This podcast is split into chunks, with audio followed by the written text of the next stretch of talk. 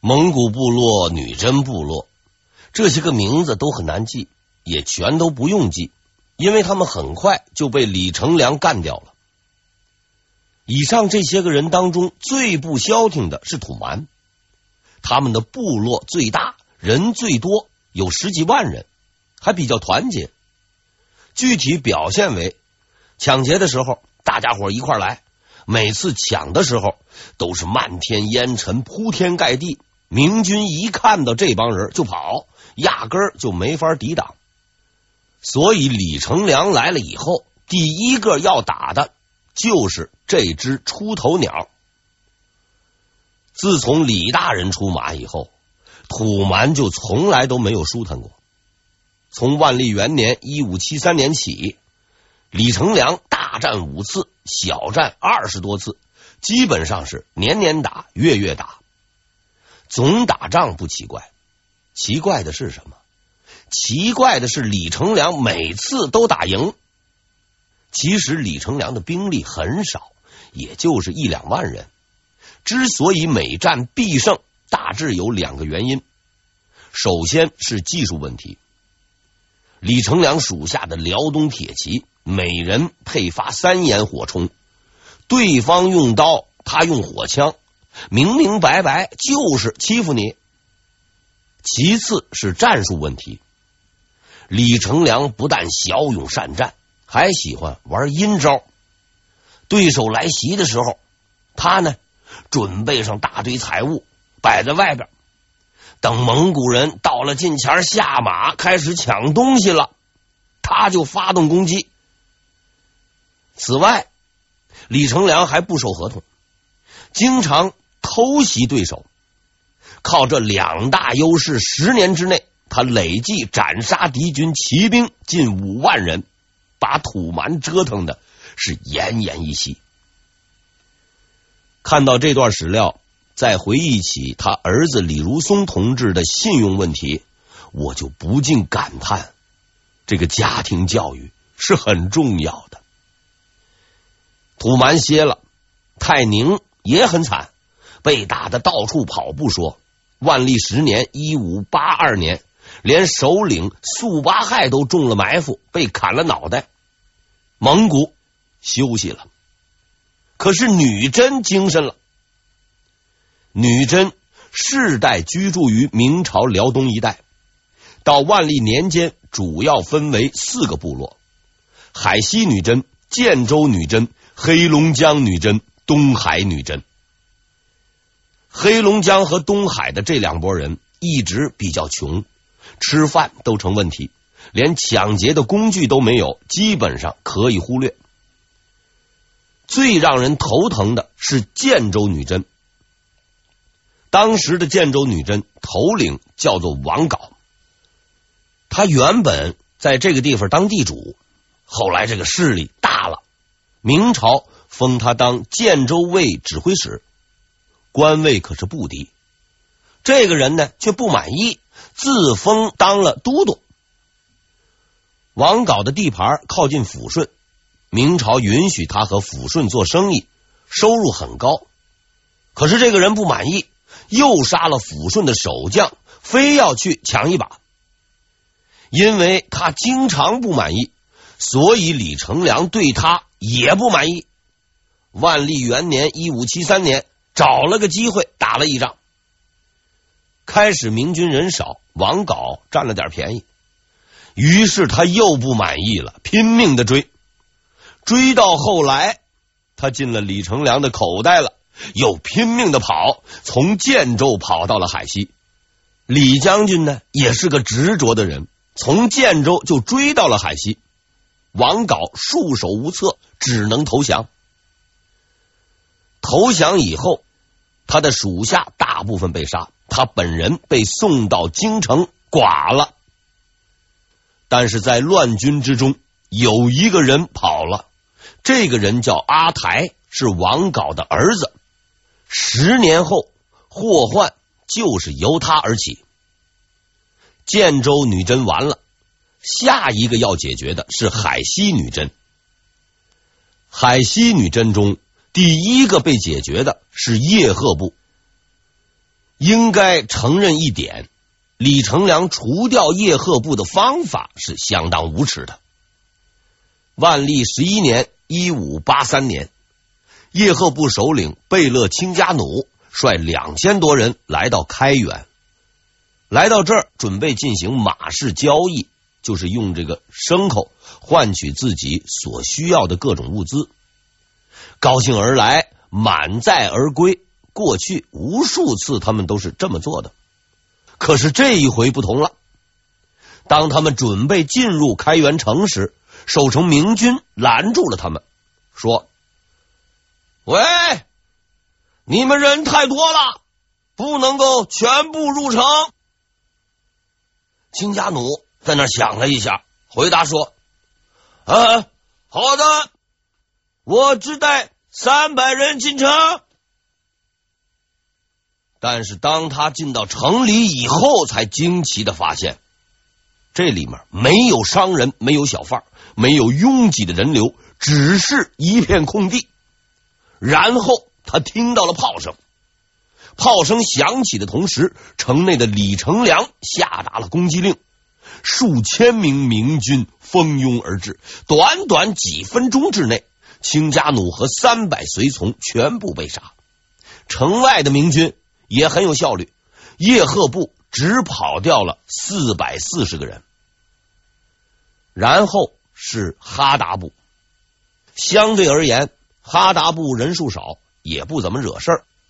李成梁本来也没打算收拾他们，但是不幸的是，哈达部有个孟格部落，孟格部落又有个想法和叶赫部联合，这就有点问题了。因为李成梁先生的目标并不是蒙古，甚至也不是女真，他选择敌人的唯一标准就是看谁强大，强大到足以威胁帝国的程度，就必须消灭。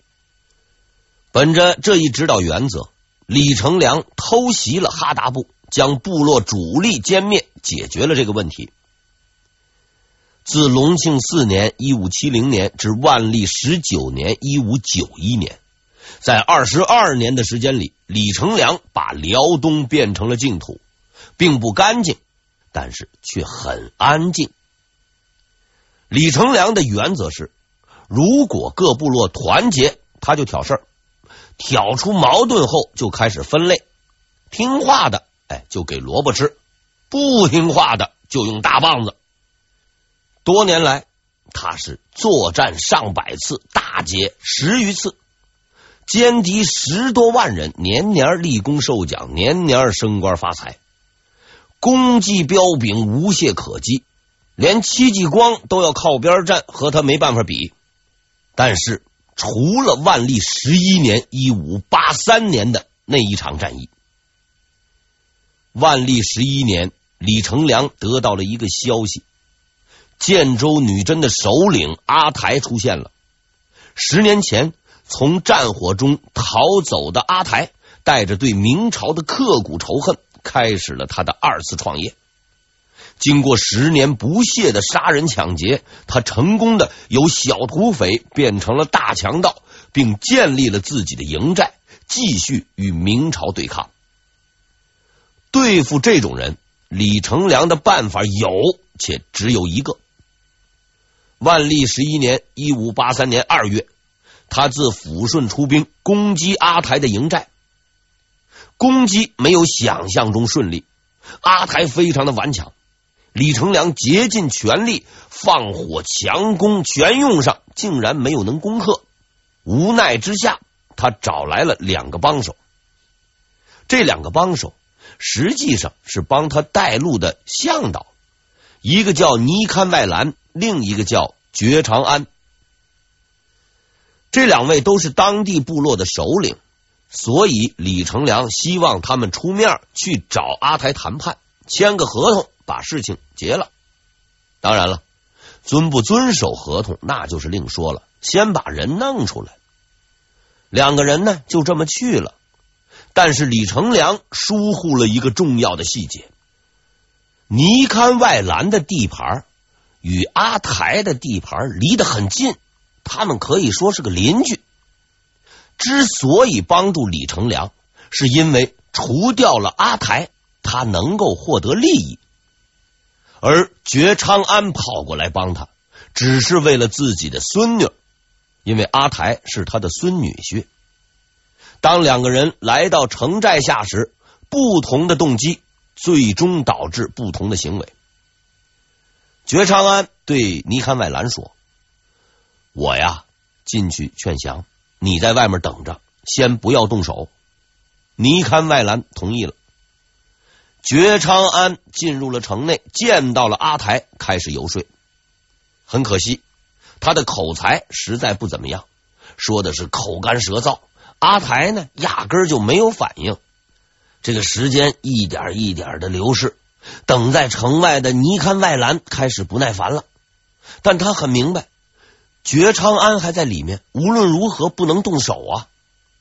正在这个关键的时刻，李成梁的使者来了，传达了一句问话：“为何还未解决？”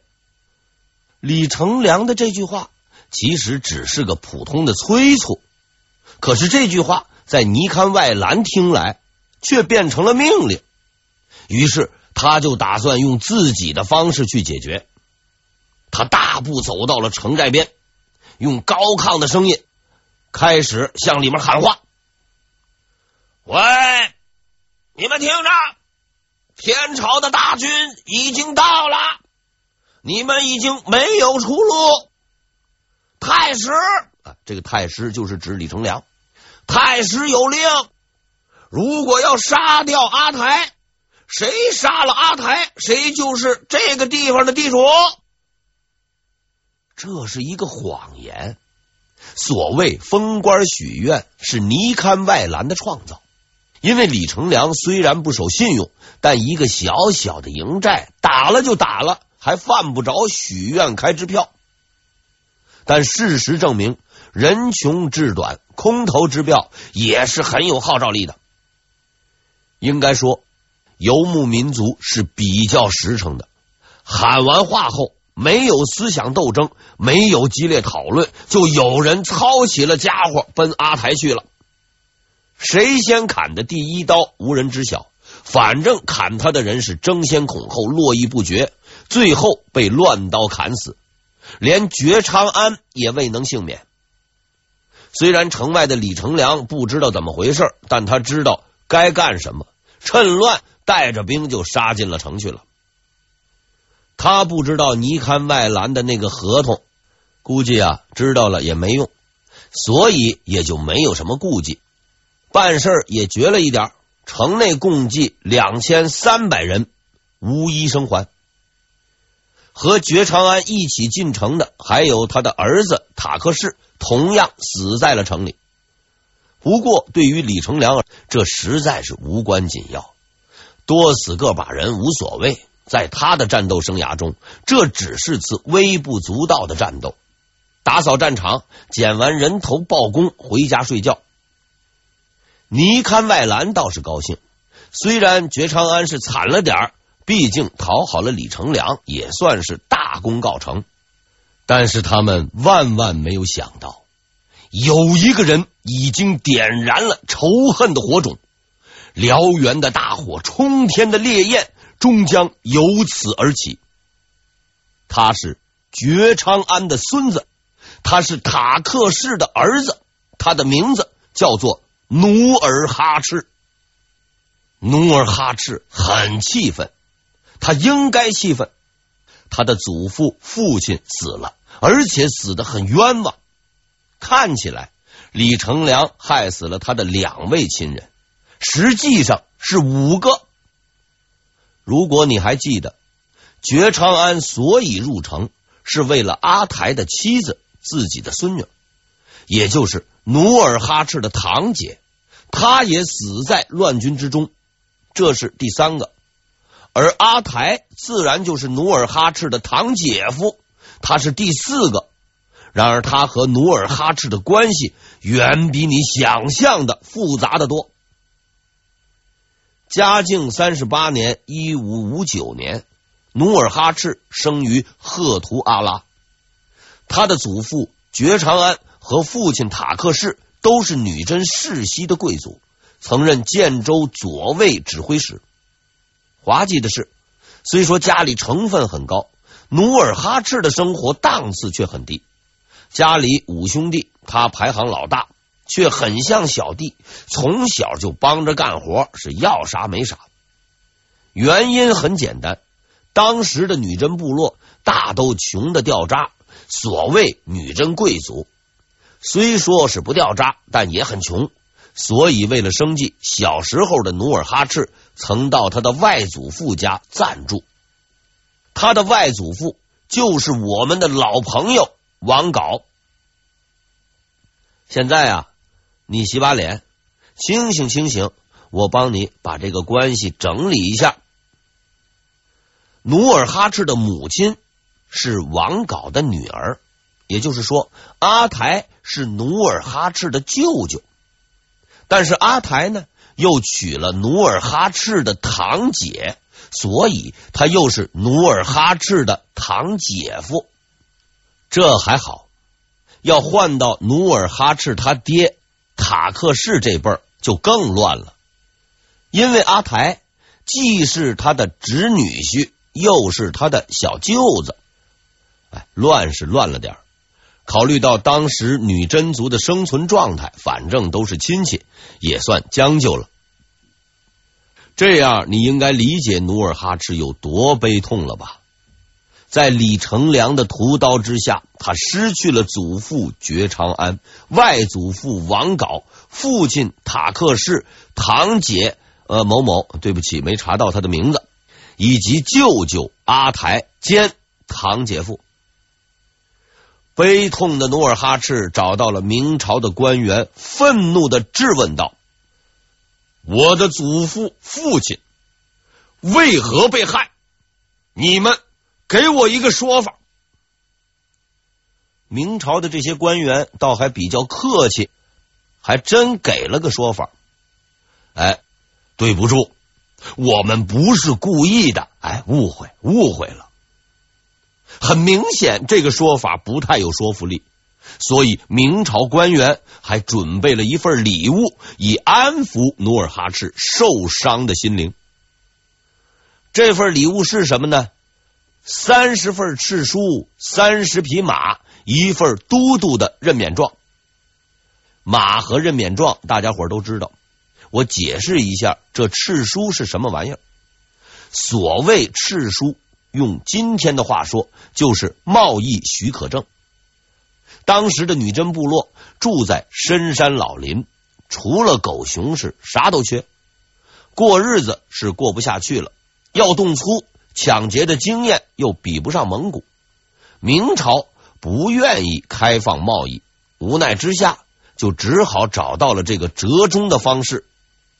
一道敕书就能够做一笔生意。三十份敕书就是三十笔生意。明朝的意思很明白，人死了给点补偿吧，您呢走人吧您。客观的讲，这笔补偿费实在是有点低，似乎无法平息努尔哈赤的愤怒。可是呢，努尔哈赤接受了，他接受了所有的一切，回到了自己的家乡。然后他召集了族人，杀死了一头牛，举行了祭天仪式，拿出了祖上流传下来的十三副铠甲，宣布起兵。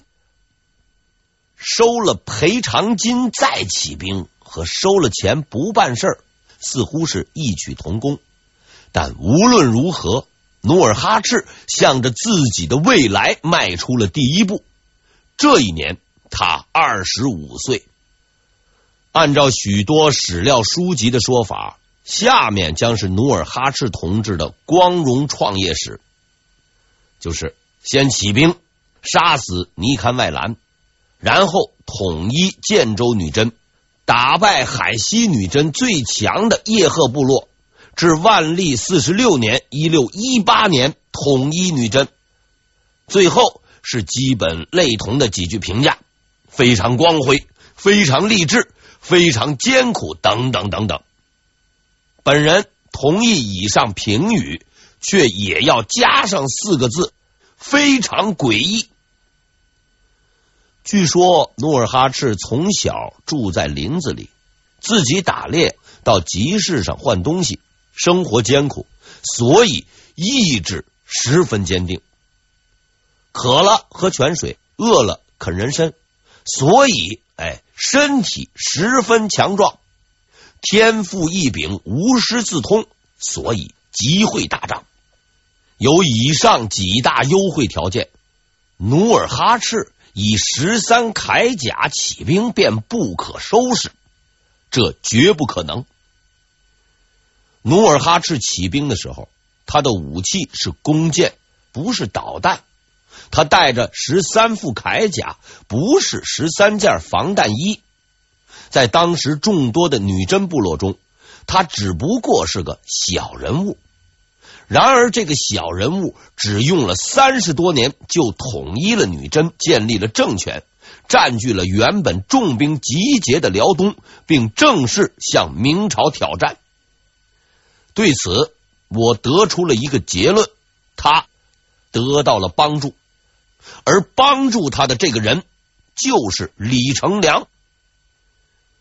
我并不是阴谋论者，却惊奇的发现，无数的清代史料书籍中都详细描述了努尔哈赤祖父觉昌安的惨死，李成梁的冷漠残酷，努尔哈赤的无助，却不约而同的忽略了这么一个细节：努尔哈赤的祖父觉昌安是李成梁的朋友。据某些笔记的记载，努尔哈赤和李成梁之前很早就认识了，不但认识，努尔哈赤还给李成梁打过下手，他们之间还有一段极为神秘的纠葛。据说，努尔哈赤少年时曾经因为闹事被李成梁抓回来管教，不久之后，努尔哈赤被释放了。不是李成梁放的，放走努尔哈赤的是李成梁的老婆，哎，小老婆。